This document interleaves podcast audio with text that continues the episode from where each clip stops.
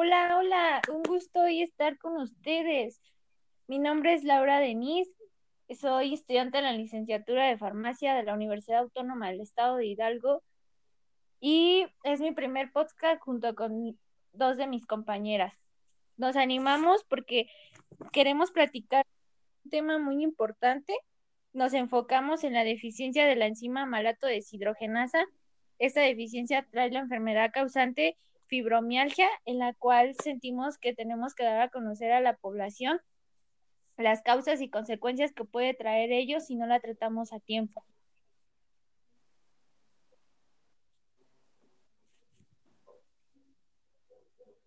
Hola, hola, mi nombre es Brenda Pasarán López. Un gusto estar aquí hoy acompañándote. Soy estudiante de la licenciatura en farmacia del Instituto de Ciencia de la Salud. Hola, mucho gusto. Mi nombre es Helen Mesa Pineda. ¿Y por qué no nos empiezas a platicar más acerca de los síntomas? Ah, pues sí, fíjense chicas que estaba investigando la tarea de la semana pasada y esta, esto me causó mucha controversia y quise informarme más porque me di cuenta de que la enfermedad tiene estadísticas muy grandes. Para ello encontré que las estadísticas muestran que de 1 al 3 del 3 al 6% de la población presentan síntomas de ello y lo más interesante es que el 75% son víctimas mujeres. No sé ustedes qué hayan encontrado, platíquenme. Sí, mira, eh, en base a lo de las estadísticas, creo que sí, porque muchos síntomas son como eh, eh, cansancio, fatiga y pues muchas veces lo relacionamos con simple flojera, ¿no? Y pues más ahora con esto de la pandemia y las clases en línea, creo que pues es algo como un poco irrelevante para otras personas y como que no se lo toman con seriedad.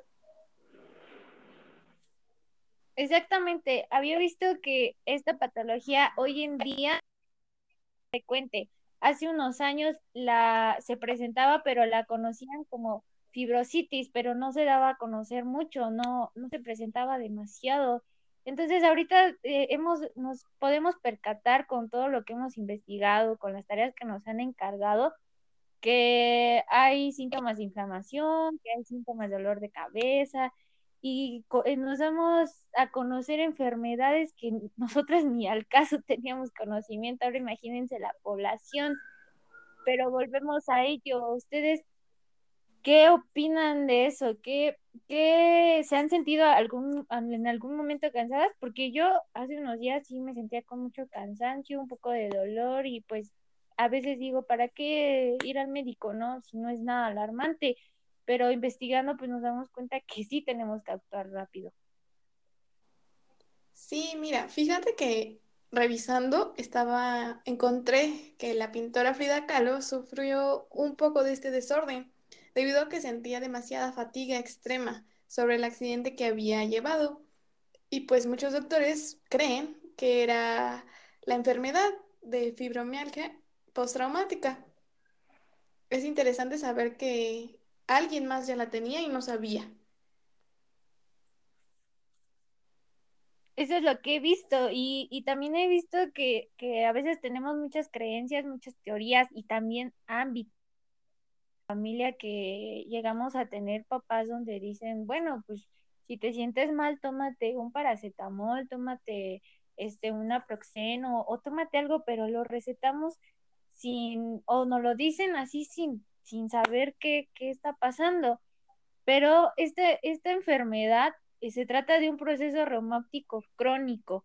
No sé si entendemos que crónico es muerte y que a veces lo confundimos con una inflamación que puede ser causa de ello, en el cual afecta principalmente a la población femenina, como ya lo había dicho, pero en sí afecta a la tercera y quinta década de la vida.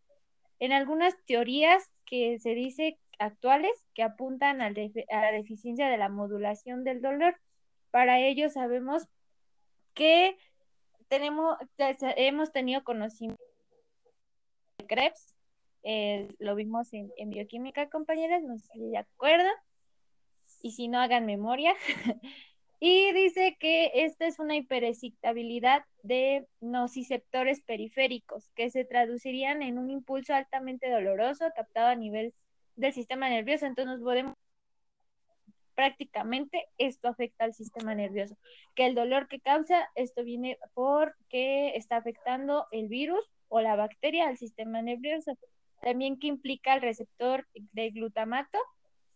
Si recuerdan, el glutamato es un transmisor que tenemos y que sin él pues empieza la deficiencia de serotonina. No sé ustedes qué hayan encontrado. Ustedes platíquenme, yo las quiero escuchar y queremos dar a conocer este tema a la población. Bueno, mira, ahorita relacionando como sí el alcance que podemos tener, pues qué mejor que compartir algunos síntomas, o bueno, los síntomas como más comunes para que la población esté como más alerta de lo que puede o no estar padeciendo. Y mira, les platico. Aquí los síntomas más comunes que van a acompañar a este déficit de la enzima malato deshidrogenasa va a ser la sensibilidad y el dolor muscular generalizado. Muchas veces pues se puede confundir su con flojera o solamente como fatiga, ¿no? Como de, ah, pues hoy tuve que hacer tanta tarea y pues me siento como cansado, pero pues no solo es eso, hay que ir siempre más allá. También vamos a presentar alteraciones del sueño como el insomnio o la hipersomnia y algunas personas también pueden tener pesadillas y mira lo que comentaba, como no le damos la importancia que tiene, pues solamente lo relacionamos a, ah, tuve un mal día o vi, no sé, una película de terror y pues por eso son las pesadillas, ¿no? Como que no prestamos suficiente atención. Algunas personas también tienen problemas de pensamiento, memoria y concentración. Y también algunos síntomas característicos de la depresión, como el llanto fácil, sensación de tristeza y disminución del interés en cosas que nos gustaba realizar con frecuencia. Y pues aquí podemos manejarlo como una desmotivación, una que te desanimas en hacer las cosas y pues crees que es normal, ¿no? Como que, ah, pues hoy me sentí triste, hoy me sentí cansado, pero pues no le das como la importancia que tendrías, ¿no? Como ah, de hoy, ¿por qué estoy sintiendo esto? Pues voy y me reviso al doctor. O sea, tú te lo quedas, ¿no? Como si si nosotros, bueno, nosotros nos autodiagnosticamos y pues no, no está bien. Tenemos siempre que acudir a un doctor a que nos dé un diagnóstico certero. Así es, compañera. Y como ya lo mencionaste, ¿qué pasa, no? Cuando la población no conoce qué es lo que le está sucediendo, ¿no? No tiene un diagnóstico, se autodiagnostica solo. Me gustaría empezar a comentar en qué trata, ¿no? El diagnóstico de la enfermedad. Y pues desde mi perspectiva como estudiante de farmacia, pues como ya habíamos tenido o tenemos la materia de farmacología general, este, pues básicamente este, en el diagnóstico nos pide presentar una historia clínica. ¿Y qué es una historia clínica? Para los que no conocen, pues es tener un registro de todos los síntomas o padecimientos de un mes, todo lo que hemos vivido en esa semana que nos hemos sentido mal y no sabemos por qué, y algunos exámenes físicos o de laboratorio que nos ayuden a validar que verdaderamente padecemos de enfermedad y descartar pues otros padecimientos, ¿no? Para evitar este, fallas en cuanto a algún tratamiento. Y pues dentro del cuadro de diagnóstico de Frida Kahlo, que me gustaría volver a tomar el tema, algunas enfermedades que ella tenía, este, pues la enfermedad en sí era confundida con otras enfermedades, por ejemplo, la confundían mucho como tuberculosis o sífilis, es decir, básicamente era como soltar una baraja, ¿no? No sabían ni qué tenía, unos decían que era esto, otros decían que era esto, y pues actualmente eh, con todas las herramientas que tenemos de tecnología para la salud, podemos descartar y apuntar este, a la enfermedad ¿no? que verdaderamente tenemos. Y pues algunos diagnósticos que se dan en las clínicas o que un doctor debe de hacer cuando tenemos esta enfermedad es que te van a evaluar ¿no? los 18 puntos específicos donde se presentan el dolor.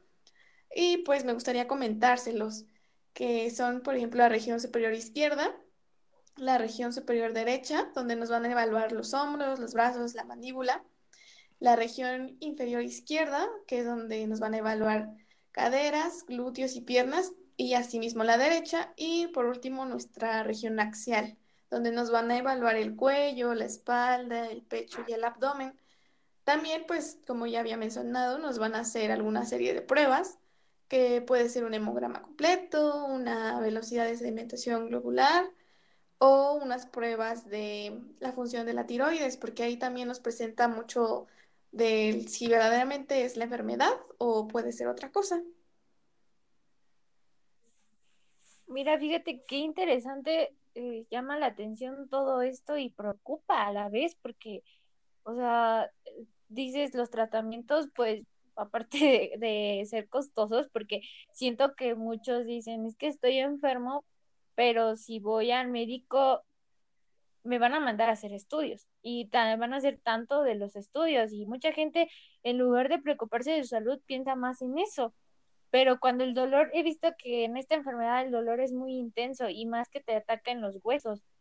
Como decía Bren, el cansancio, la fatiga empieza a, este, adueñarse de ti y esto y esto este dolor este puede ser más frecuente en el estrés entonces en nosotros o sea preocupa porque dices nosotros tenemos mucho estrés con las clases en línea entonces qué está pasando o podemos o las temperaturas bajas y ahorita pues tenemos muchos cambios de clima. Por ejemplo aquí en mi ciudad a veces está haciendo frío a veces está haciendo calor y pues ya no se entiende. También la actividad física pues yo no practico ejercicio no sé ustedes pero pues dice que también afecta en todo eso, entonces no sé qué piensen, qué, han visto ustedes. Y es que mira, como todo padecimiento va a traer una consecuencia, este va a traer pues muchas consecuencias si no es tratada a tiempo y también si no es tratada con un profesional con los requerimientos adecuados, porque pues como puede ser confundida, la podemos dejar solamente como al aire y bueno, esto va a traer consecuencias malas, pero pues la principal es que te va, va a afectarte en relaciones con, como personales. ¿Por qué? Porque como lo había dicho, ¿no? Sus síntomas es síntomas de la depresión. Entonces, ¿tú qué vas a hacer? Pues sentirte como aislado. Y al sentirte así, pues no vas a, a recurrir por la atención que tú necesitas. Como comentabas, pues puede que sí, el, eh, el, la economía, pues sí sea un factor, pues creo que el más importante para que la gente decida o no ir al doctor pero pues siempre tenemos, tenemos que tener en cuenta que pues sí, la salud es primero.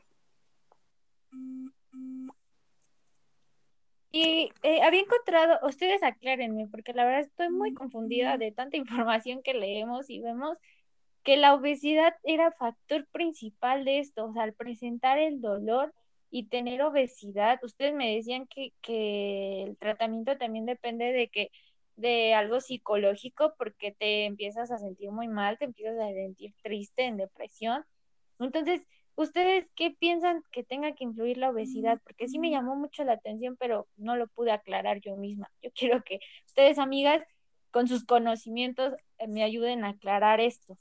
Pues más que nada, Denise, es como la educación ¿no? que damos al paciente o que tenemos del paciente, ¿no? Que no conoce bien su enfermedad y pues no tiene disciplina, ¿no? Tanto con el tratamiento este, farmacológico y no farmacológico. ¿Qué queremos decir, ¿no? Con el tratamiento no farmacológico. Así como tú dices que pues no nos cuidamos, ¿no? No hacemos ejercicio. Obviamente esto va a traer represalias, ¿no? Al no movernos, al tener un constante estado pues normal de relajación, pues ya sabemos, ¿no? Que como comentaron anteriormente nuestra compañera Brenda, eh, también tiene que ver con cuestiones psicológicas, ¿no? Es decir, tenemos que cuidar tanto de nosotros físicamente como psicológicamente. Y es aquí donde entran otros tratamientos, ¿no? Que es la, pues ir con el psiquiatra, un, este, una fisioterapia, ir con el psicólogo, etcétera, etcétera. También pues ejercicios de relajación como el, el yoga, tener, ya sabes, un movimiento que nos ayude a dispersar las ideas y tanto mantenernos saludables como para motivarnos, ¿no? Más que nada es eso.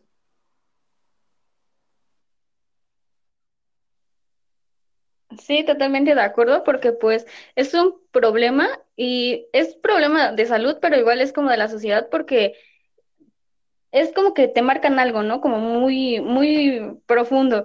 Y pues pasas críticas, pasas todo y puedes caer en un estado de depresión, como lo dije, y pues eso te va a afectar más, ¿no? Aparte de las consecuencias ya como en la salud que puedes tener eh, físicamente. Mm, pues ahorita les quisiera compartir como los tratamientos em, farmacológicos que pues se recomiendan al paciente. Bueno, los primeros van a ser los antidepresivos, lo, van a recomendar los que sean más eficaces y tolerables para el paciente. Algunos de ellos son la gomelatina y amitriptilina. ¿Esto por qué? Porque como mencioné, pues caemos un síntoma o tenemos, presentamos varios síntomas de la depresión. Analgésicos, pues para aliviar el dolor. Uh, narcóticos, porque presentamos trastornos en el sueño y pues se va a ocupar para el insomnio. Y como decía, eh, hay otro padecimiento de los trastornos del sueño que es la hipersomnia y pues para esto se va a necesitar medicamentos estimulantes como la modafinilo. Estos serían como lo recomendable, pero pues aunque ya lo dijimos, nunca es recomendable que te automediques. Siempre tienes que acudir con un doctor, con un especialista que te haga tu diagnóstico, te valore y te diga, ah, bueno, ¿sabes qué?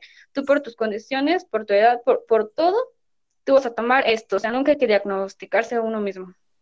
Entonces, podríamos complementar tu información con algo que yo encontré en una infografía que dice que el diagnóstico y el tratamiento son muy importantes, pero en el tratamiento viene lo que es intrusión de ondas alfa, más que nada el sueño no reparador, incremento nocturno de la fatiga y, y matutino de la rigidez, fatiga y cansancio diarios, sensación subjetiva de inflamación, agravamiento con el frío, estrés o actividad, mejoraría en el reposo, calor y terapia física. Y como consecuencias a ello de no tratarnos a tiempo, podríamos tener cefalea crónica, migraña o cefalea tensacional o un trastorno funcional intestinal, algo que, que, conocemos como colon irritable, o sea, nos damos cuenta de hasta dónde podría afectar el, el, el, no atacar la enfermedad a tiempo. El no seguir los tratamientos que ustedes acaban de mencionar y que investigaron, este, no seguirlos al pie de la letra. Yo siento que tenemos que tener mucha conciencia en ello. Así es, Denise. Necesitamos un tratamiento multidisciplinario, como tú ya lo comentaste, que arraigue todos los problemas que conlleva la enfermedad. Así es.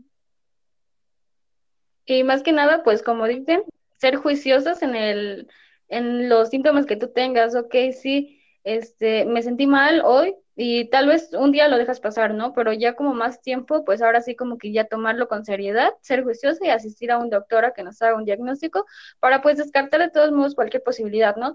El tener un dolor pues no vas, no significa que ya vas a tener este fibromialgia, pero pues sí como que tenemos que descartar todas las posibilidades para siempre estar en un estado de salud. Creo que esta información a nosotros no, ahorita que la estamos dando a conocer en nuestro primer podcast, estoy muy emocionada, deberemos de en nuestros familiares, estamos siendo preparados para farmacéuticos y que estamos encargados en otras áreas, pero también podemos, nos puede servir toda esta información en un futuro y aparte para prevenir a nuestras familias.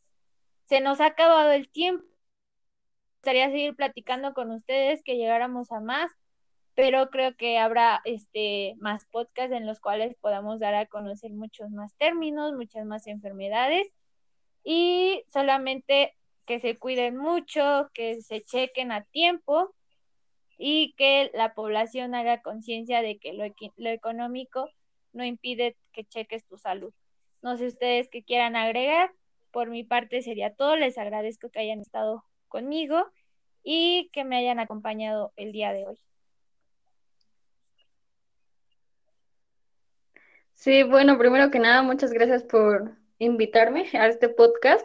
es muy bueno, me, la información está excelente. Me gustaría en un futuro realizar más para complementar toda la información, porque pues cada día surge nueva información, ¿no?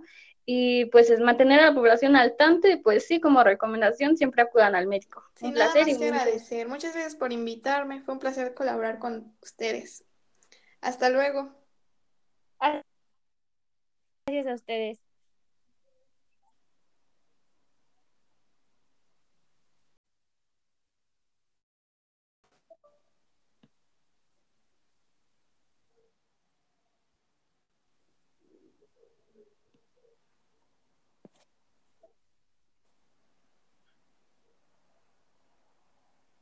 Hola, hola, un gusto hoy estar con ustedes.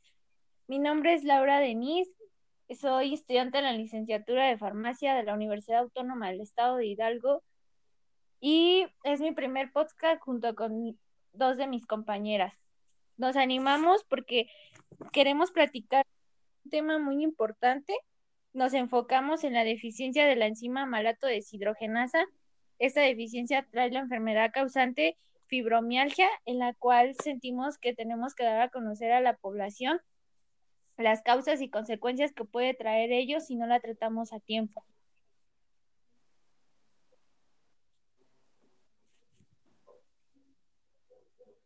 Hola, hola, mi nombre es Brenda Pasorán López. Un gusto estar aquí hoy acompañándote. Soy estudiante de la licenciatura en farmacia del Instituto de Ciencia de la Salud. Hola, mucho gusto. Mi nombre es Helen Mesa Pineda. ¿Y por qué no nos empiezas a platicar más acerca de los síntomas? Ah, pues sí, fíjense chicas que estaba investigando la tarea de la semana pasada y esta, esto me causó mucha controversia y quise informarme más porque me di cuenta de que la enfermedad tiene estadísticas muy grandes. Para ello encontré que las estadísticas muestran que de 1 al 3, del 3 al 6% de la población presentan síntomas de ello. Y lo más interesante es que el 75% son víctimas mujeres. No sé ustedes qué hayan encontrado, platíquenme. Sí, mira, eh, en base a lo de las estadísticas, creo que sí, porque muchos síntomas son como eh, eh, cansancio, fatiga y pues muchas veces lo relacionamos con simple flojera, ¿no? Y pues más ahora con esto de la pandemia y las clases en línea, creo que pues es algo como un poco irrelevante para otras personas y como que no se lo toman con seriedad. Exactamente, había visto que esta patología hoy en día frecuente. Hace unos años la se presentaba, pero la conocían como fibrositis, pero no se daba a conocer mucho, no, no se presentaba demasiado. Entonces, ahorita eh, hemos, nos podemos percatar con todo lo que hemos investigado, con las tareas que nos han encargado, que hay síntomas de inflamación, que hay síntomas de dolor de cabeza, y eh, nos damos a conocer enfermedades que nosotras ni al caso teníamos conocimiento. Ahora imagínense la población, pero volvemos a ello. Ustedes ¿Qué opinan de eso? ¿Qué, qué se han sentido algún, en algún momento cansadas? Porque yo hace unos días sí me sentía con mucho cansancio, un poco de dolor y pues a veces digo, ¿para qué ir al médico, no? Si no es nada alarmante, pero investigando pues nos damos cuenta que sí tenemos que actuar rápido. Sí, mira, fíjate que revisando estaba, encontré que la pintora Frida Kahlo sufrió un poco de este desorden debido a que sentía demasiada fatiga extrema sobre el accidente que había llevado. Y pues muchos doctores creen que era la enfermedad de fibromialgia postraumática. Es interesante saber que alguien más ya la tenía y no sabía. Eso es lo que he visto y, y también he visto que, que, a veces tenemos muchas creencias, muchas teorías y también ámbitos familia que llegamos a tener papás donde dicen, bueno, pues si te sientes mal, tómate un paracetamol, tómate este un aproxeno o tómate algo, pero lo recetamos sin o nos lo dicen así sin sin saber qué, qué está pasando. Pero este, esta enfermedad eh, se trata de un proceso reumático crónico. No sé si entendemos que crónico es muerte y que a veces lo confundimos con una inflamación que puede ser causa de ello, en el cual afecta principalmente a la población femenina, como ya lo había dicho, pero en sí afecta a la tercera y quinta década de la vida. En algunas teorías que se dice actuales que apuntan a la deficiencia de la modulación del dolor, para ello sabemos que tenemos, hemos tenido conocimiento de Krebs, eh, lo vimos en, bioquímica, compañeras, no sé si de acuerdo. Y si no, hagan memoria. y dice que esta es una hiperexcitabilidad de nociceptores periféricos, que se traducirían en un impulso altamente doloroso captado a nivel del sistema nervioso. Entonces podemos prácticamente esto afecta al sistema nervioso.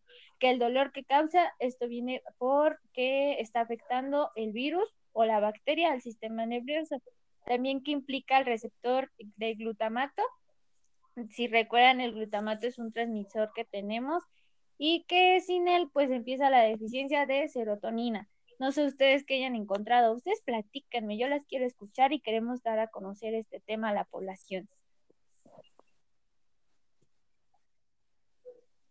Bueno, mira, ahorita relacionando como sí el alcance que podemos tener, pues qué mejor que compartir algunos síntomas, o bueno, los síntomas como más comunes para que la población esté como más alerta de lo que puede o no estar padeciendo. Y mira, les platico.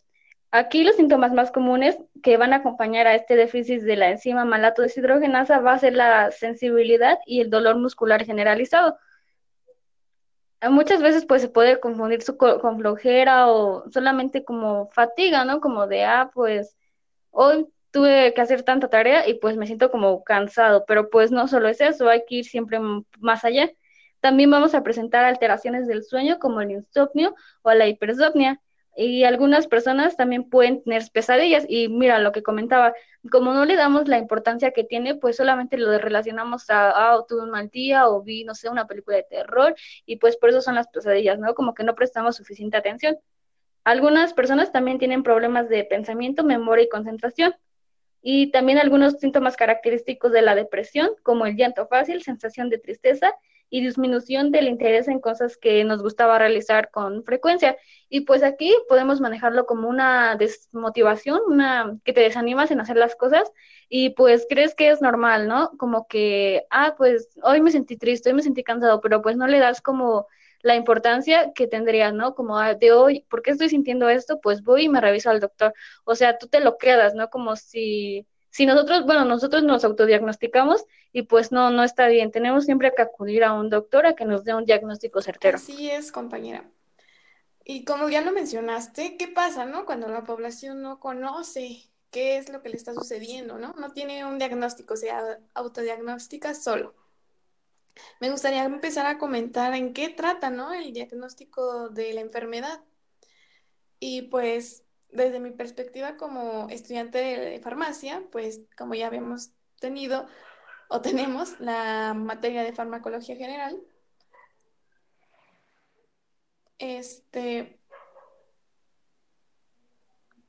pues básicamente este, en el diagnóstico nos pide presentar una historia clínica. ¿Y qué es una historia clínica? Para los que no conocen, pues es tener un registro de todos los síntomas o padecimientos de un mes, todo lo que hemos vivido en esa semana que nos hemos sentido mal y no sabemos por qué, y algunos exámenes físicos o de laboratorio que nos ayuden a validar que verdaderamente padecemos de enfermedad y descartar pues otros padecimientos, ¿no? Para evitar este, fallas en cuanto a algún tratamiento.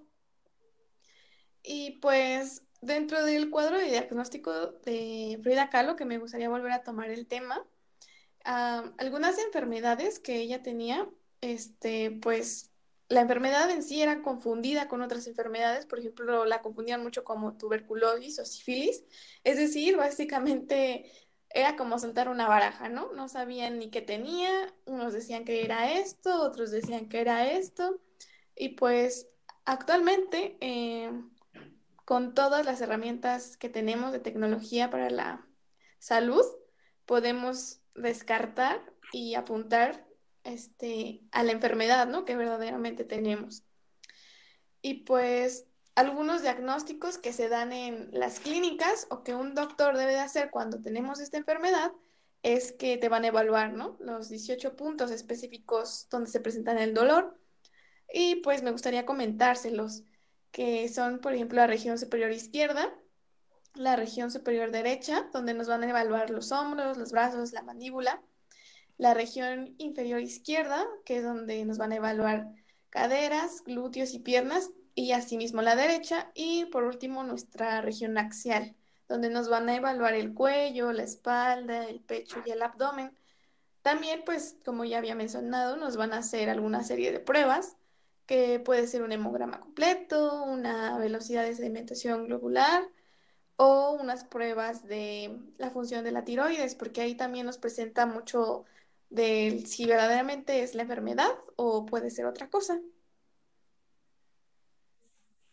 Mira, fíjate qué interesante, eh, llama la atención todo esto y preocupa a la vez, porque O sea, dices los tratamientos, pues aparte de, ser costosos, porque siento que muchos dicen, es que estoy enfermo, pero si voy al médico, me van a mandar a hacer estudios y van a hacer tanto de los estudios y mucha gente en lugar de preocuparse de su salud piensa más en eso. Pero cuando el dolor, he visto que en esta enfermedad el dolor es muy intenso y más que te ataca en los huesos. Como decía Bren, el cansancio, la fatiga empieza a, este, a adueñarse de ti y esto y esto este dolor este puede ser más frecuente en el estrés entonces en nosotros o sea preocupa porque dices nosotros tenemos mucho estrés con las clases en línea entonces qué está pasando o podemos o las temperaturas bajas y ahorita pues tenemos muchos cambios de clima por ejemplo aquí en mi ciudad a veces está haciendo frío a veces está haciendo calor y pues ya no se entiende. También la actividad física pues yo no practico ejercicio no sé ustedes pero pues dice que también afecta en todo eso, entonces no sé qué piensen, qué, han visto ustedes. Y es que mira, como todo padecimiento va a traer una consecuencia, este va a traer pues muchas consecuencias si no es tratada a tiempo y también si no es tratada con un profesional con los requerimientos adecuados, porque pues como puede ser confundida, la podemos dejar solamente como al aire y bueno, esto va a traer consecuencias malas, pero pues la principal es que te va, a afectarte en relaciones con, como personales. ¿Por qué? Porque como lo había dicho, ¿no? Sus síntomas es síntomas de la depresión. Entonces, ¿tú qué vas a hacer? Pues sentirte como aislado. Y al sentirte así, pues no vas a, recurrir por la atención que tú necesitas. Como comentabas, pues puede que sí, el, eh, el, la economía, pues sí sea un factor, pues creo que el más importante para que la gente decida o no ir al doctor pero pues siempre tenemos, tenemos que tener en cuenta que pues sí, la salud es primero. Y eh, había encontrado, ustedes aclárenme, porque la verdad estoy muy confundida de tanta información que leemos y vemos que la obesidad era factor principal de esto, o sea, al presentar el dolor y tener obesidad, ustedes me decían que, que el tratamiento también depende de que de algo psicológico porque te empiezas a sentir muy mal, te empiezas a sentir triste, en depresión. Entonces, ¿ustedes qué piensan que tenga que influir la obesidad? Porque sí me llamó mucho la atención, pero no lo pude aclarar yo misma. Yo quiero que ustedes, amigas, con sus conocimientos, eh, me ayuden a aclarar esto. Pues más que nada, Denise, es como la educación ¿no? que damos al paciente o que tenemos del paciente, ¿no? Que no conoce bien su enfermedad y pues no tiene disciplina, ¿no? Tanto con el tratamiento este, farmacológico y no farmacológico. ¿Qué queremos decir, ¿no? Con el tratamiento no farmacológico. Así como tú dices que pues no nos cuidamos, ¿no? No hacemos ejercicio, obviamente esto va a traer represalias, ¿no? Al no movernos, al tener un constante estado pues normal de relajación, pues ya sabemos, ¿no? Que como comentaron anteriormente nuestra compañera Brenda, eh, también tiene que ver con cuestiones psicológicas, ¿no? Es decir, tenemos que cuidar tanto de nosotros físicamente como psicológicamente. Y es aquí donde entran otros tratamientos, ¿no? Que es la, pues ir con el psiquiatra, un, este, una fisioterapia, ir con el psicólogo, etcétera, etcétera. También pues ejercicios de relajación como el, el yoga, tener, ya sabes, un movimiento que nos ayude a dispersar las ideas y tanto mantenernos saludables como para motivarnos, ¿no? Más que nada es eso.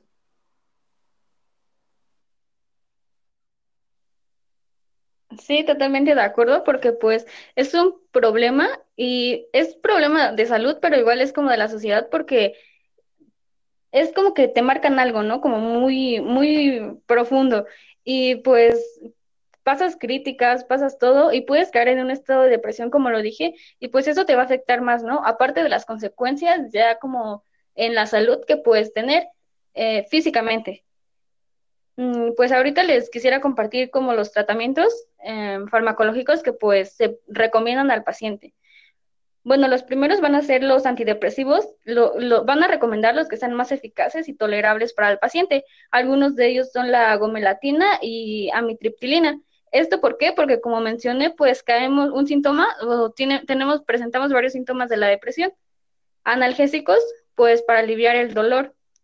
Ah, narcóticos, porque presentamos trastornos en el sueño y pues se va a ocupar para el insomnio Y como decía, eh, hay otro padecimiento de los trastornos del sueño que es la hipersomnia y pues para esto se va a necesitar medicamentos estimulantes como la modafinilo. Estos serían como lo recomendable, pero pues aunque ya lo dijimos, nunca es recomendable que te automediques. Siempre tienes que acudir con un doctor, con un especialista que te haga tu diagnóstico, te valore y te diga, ah, bueno, ¿sabes qué? Tú por tus condiciones, por tu edad, por, por todo, tú vas a tomar esto. O sea, nunca hay que diagnosticarse a uno mismo. Entonces, podríamos complementar tu información con algo que yo encontré en una infografía que dice que el diagnóstico y el tratamiento son muy importantes, pero en el tratamiento viene lo que es intrusión de ondas alfa, más que nada el sueño no reparador, incremento nocturno de la fatiga y, y matutino de la rigidez, fatiga y cansancio diarios, sensación subjetiva de inflamación, agravamiento con el frío, estrés o actividad, mejoraría en el reposo, calor y terapia física, y como consecuencias a ello de no tratarnos a tiempo, podríamos tener cefalea crónica, migraña o cefalea tensacional o un trastorno funcional intestinal, algo que, que, conocemos como colon irritable, o sea, nos damos cuenta de hasta dónde podría afectar el, el, el no atacar la enfermedad a tiempo, el no seguir los tratamientos que ustedes acaban de mencionar y que investigaron este, no seguirlos al pie de la letra. Yo siento que tenemos que tener mucha conciencia en ello. Así es, Denise. Necesitamos un tratamiento multidisciplinario, como tú ya lo comentaste, que arraigue todos los problemas que conlleva la enfermedad. Así es.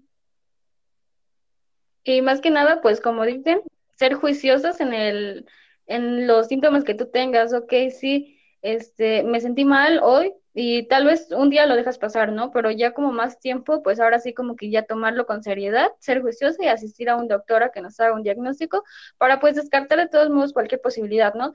El tener un dolor pues no vas, no significa que ya vas a tener este fibromialgia, pero pues sí como que tenemos que descartar todas las posibilidades para siempre estar en un estado de salud. Creo que esta información a nosotros no, ahorita que la estamos dando a conocer en nuestro primer podcast, estoy muy emocionada, deberemos de en nuestros familiares, estamos siendo preparados para farmacéuticos y que estamos encargados en otras áreas, pero también podemos, nos puede servir toda esta información en un futuro y aparte para prevenir a nuestras familias. Se nos ha acabado el tiempo. Me gustaría seguir platicando con ustedes, que llegáramos a más, pero creo que habrá este más podcasts en los cuales podamos dar a conocer muchos más términos, muchas más enfermedades y solamente que se cuiden mucho, que se chequen a tiempo y que la población haga conciencia de que lo, económico no impide que cheques tu salud. No sé ustedes qué quieran agregar. Por mi parte sería todo. Les agradezco que hayan estado conmigo y que me hayan acompañado el día de hoy. Sí, bueno, primero que nada, muchas gracias por invitarme a este podcast. es muy bueno, la información está excelente. Me gustaría en un futuro realizar más para complementar toda la información, porque pues cada día surge nueva información, ¿no? Y pues es mantener a la población al tanto y pues sí, como recomendación, siempre acudan al médico. un placer y agradecer. Muchas gracias por invitarme. Fue un placer colaborar con ustedes. Hasta luego. Gracias a ustedes.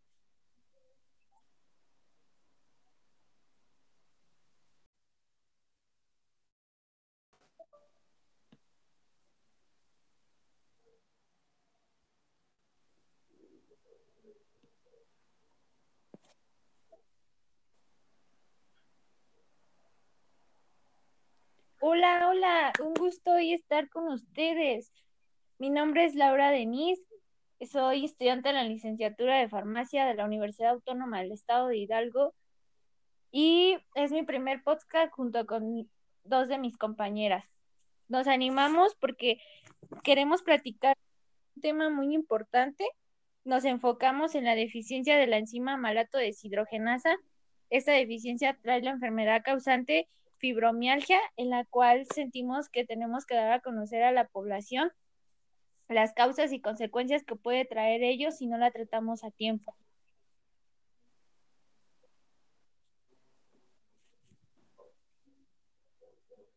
Hola, hola, mi nombre es Brenda Pasorán López.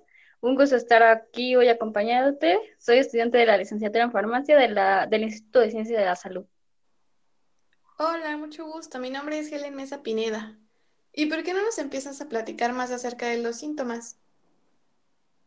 Ah, pues sí, fíjense chicas que estaba investigando la tarea de la semana pasada y esta, esto me causó mucha controversia y quise informarme más porque me di cuenta de que la enfermedad tiene estadísticas muy grandes. Para ello encontré que las estadísticas muestran que de 1 al 3, del 3 al 6% de la población presentan síntomas de ello y lo más interesante es que el 75% son víctimas mujeres.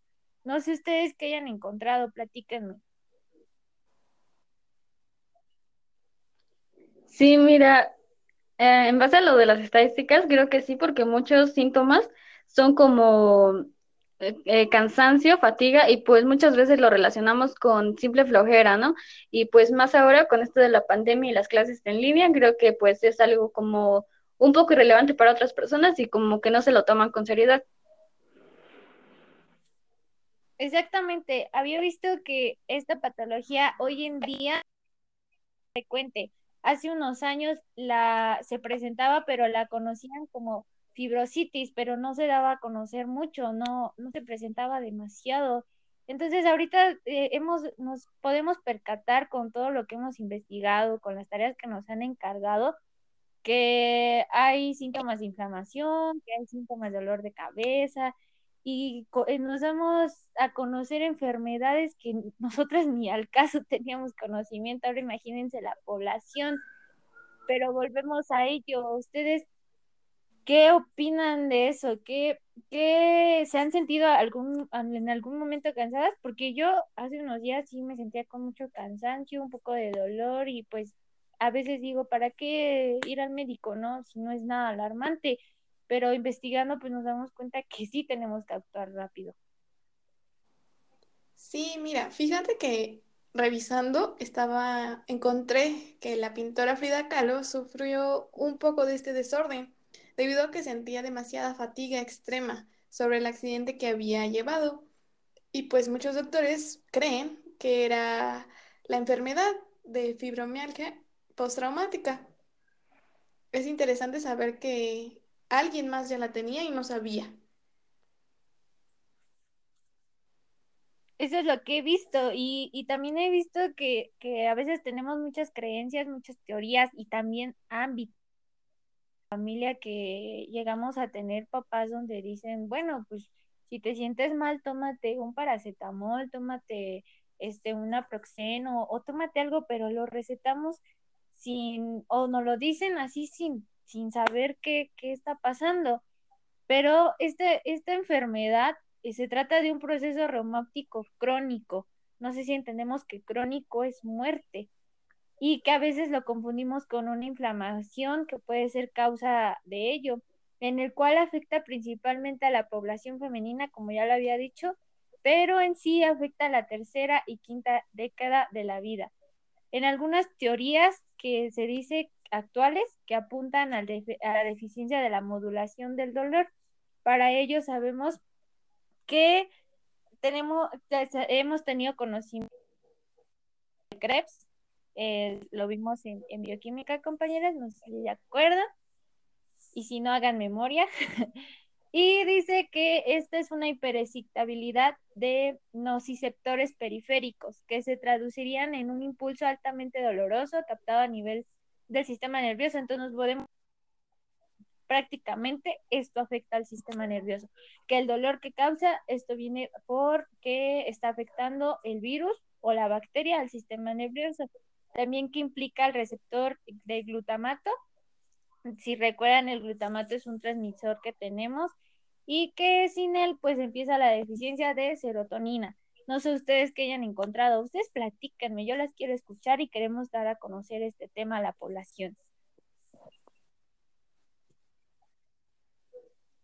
Bueno, mira, ahorita relacionando como sí el alcance que podemos tener, pues qué mejor que compartir algunos síntomas, o bueno, los síntomas como más comunes para que la población esté como más alerta de lo que puede o no estar padeciendo. Y mira, les platico. Aquí los síntomas más comunes que van a acompañar a este déficit de la enzima malato deshidrogenasa va a ser la sensibilidad y el dolor muscular generalizado. Muchas veces pues se puede confundir su con flojera o solamente como fatiga, ¿no? Como de, ah, pues hoy tuve que hacer tanta tarea y pues me siento como cansado, pero pues no solo es eso, hay que ir siempre más allá. También vamos a presentar alteraciones del sueño como el insomnio o la hipersomnia.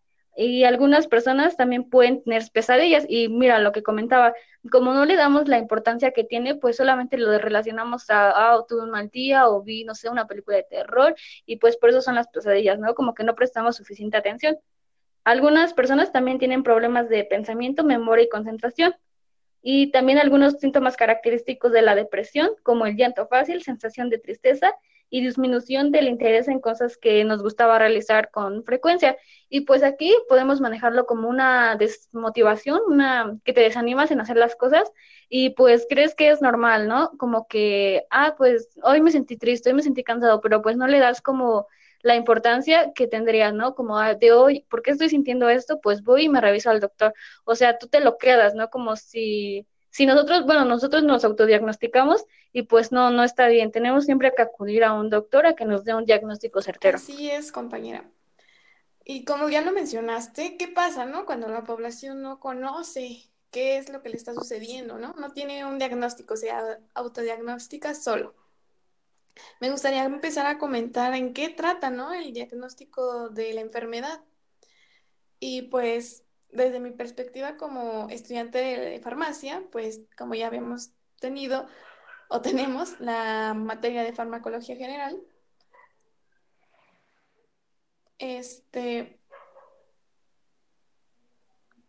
pues básicamente este, en el diagnóstico nos pide presentar una historia clínica. ¿Y qué es una historia clínica? Para los que no conocen, pues es tener un registro de todos los síntomas o padecimientos de un mes, todo lo que hemos vivido en esa semana que nos hemos sentido mal y no sabemos por qué, y algunos exámenes físicos o de laboratorio que nos ayuden a validar que verdaderamente padecemos de enfermedad y descartar pues otros padecimientos, ¿no? Para evitar este, fallas en cuanto a algún tratamiento.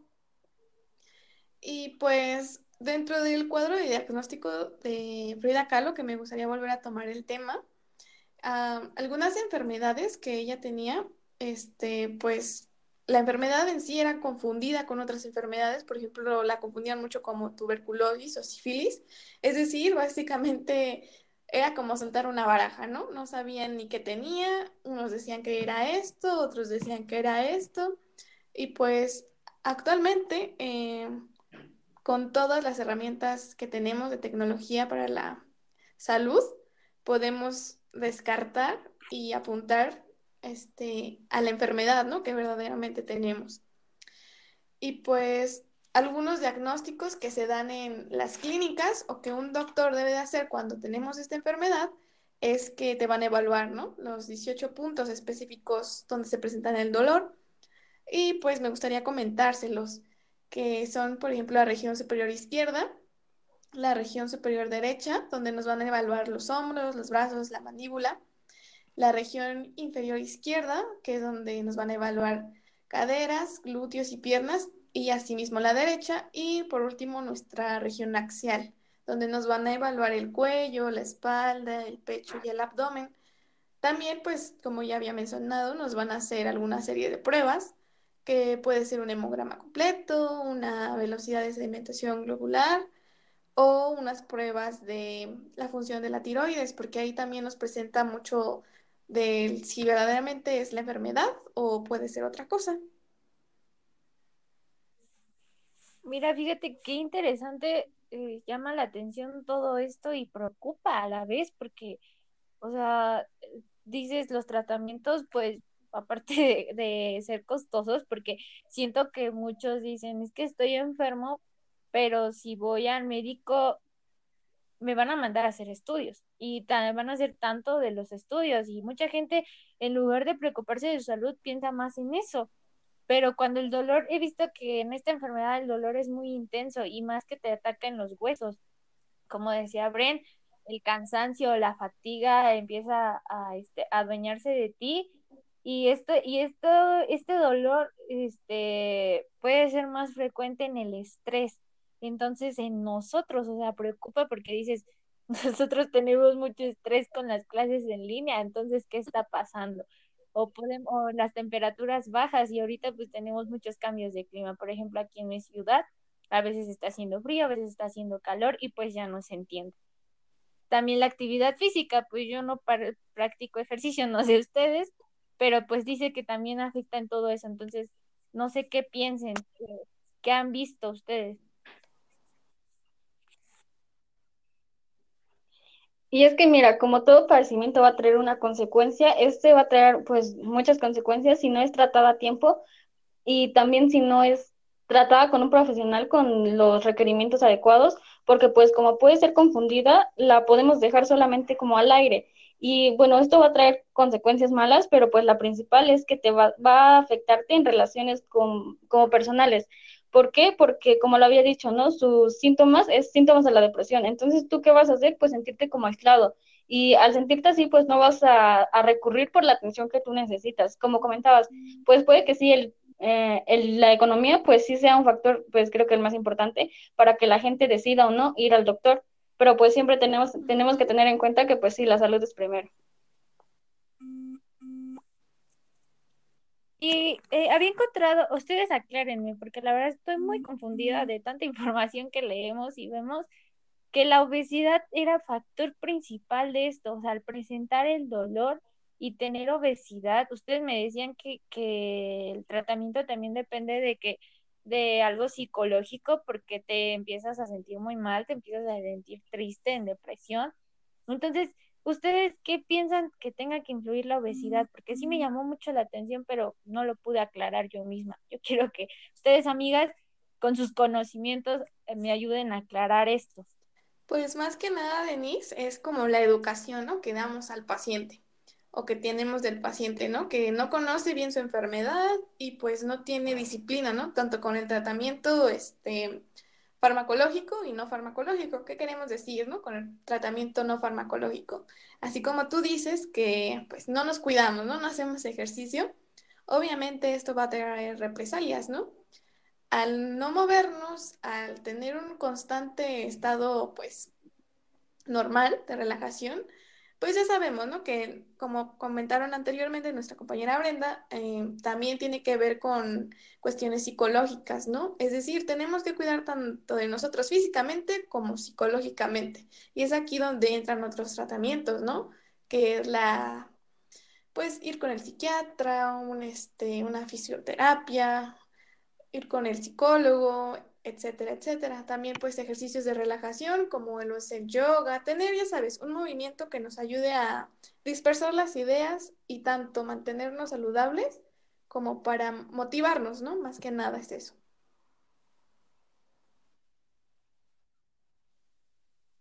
Sí, totalmente de acuerdo, porque pues es un problema y es problema de salud, pero igual es como de la sociedad, porque es como que te marcan algo, ¿no? Como muy, muy profundo. Y pues pasas críticas, pasas todo y puedes caer en un estado de depresión, como lo dije, y pues eso te va a afectar más, ¿no? Aparte de las consecuencias ya como en la salud que puedes tener eh, físicamente.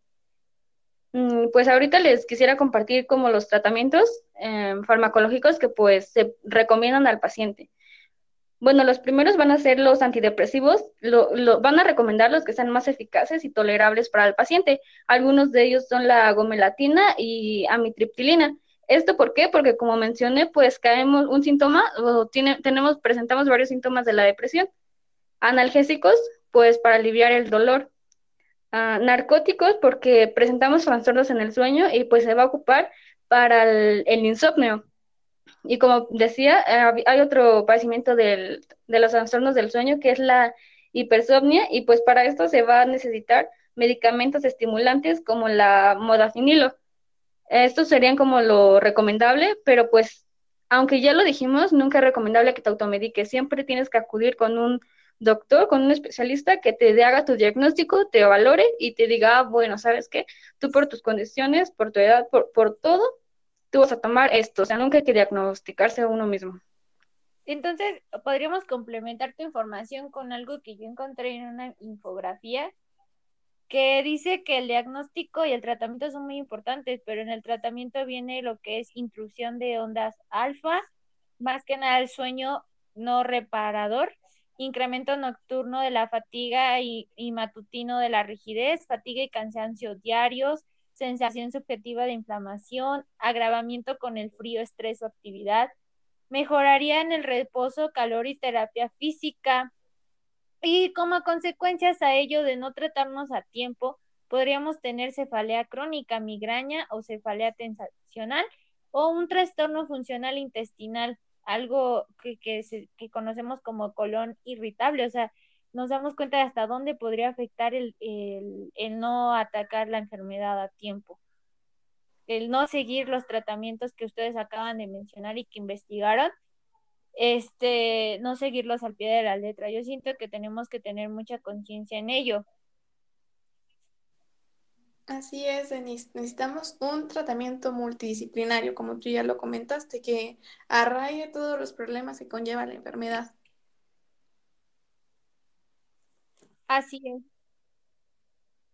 Y más que nada, pues como dicen, ser juiciosos en el, en los síntomas que tú tengas, ok, sí, este, me sentí mal hoy y tal vez un día lo dejas pasar, ¿no? Pero ya como más tiempo, pues ahora sí como que ya tomarlo con seriedad, ser juicioso y asistir a un doctor a que nos haga un diagnóstico para pues descartar de todos modos cualquier posibilidad, ¿no? El tener un dolor pues no vas, no significa que ya vas a tener este fibromialgia, pero pues sí como que tenemos que descartar todas las posibilidades para siempre estar en un estado de salud. Creo que esta información a nosotros no, ahorita que la estamos dando a conocer en nuestro primer podcast, estoy muy emocionada, deberemos de en nuestros familiares, estamos siendo preparados para farmacéuticos y que estamos encargados en otras áreas, pero también podemos, nos puede servir toda esta información en un futuro y aparte para prevenir a nuestras familias. Se nos ha acabado el tiempo. Me gustaría seguir platicando con ustedes, que llegáramos a más, pero creo que habrá este más podcasts en los cuales podamos dar a conocer muchos más términos, muchas más enfermedades y solamente que se cuiden mucho, que se chequen a tiempo y que la población haga conciencia de que lo, lo económico no impide que cheques tu salud. No sé ustedes qué quieran agregar. Por mi parte sería todo. Les agradezco que hayan estado conmigo y que me hayan acompañado el día de hoy. Sí, bueno, primero que nada, muchas gracias por invitarme a este podcast. es muy bueno, la información está excelente. Me gustaría en un futuro realizar más para complementar toda la información, porque pues cada día surge nueva información, ¿no? Y pues es mantener a la población al tanto y pues sí, como recomendación, siempre acudan al médico. un placer y agradecer. Muchas gracias por invitarme. Fue un placer colaborar con ustedes. Hasta luego. Gracias a ustedes.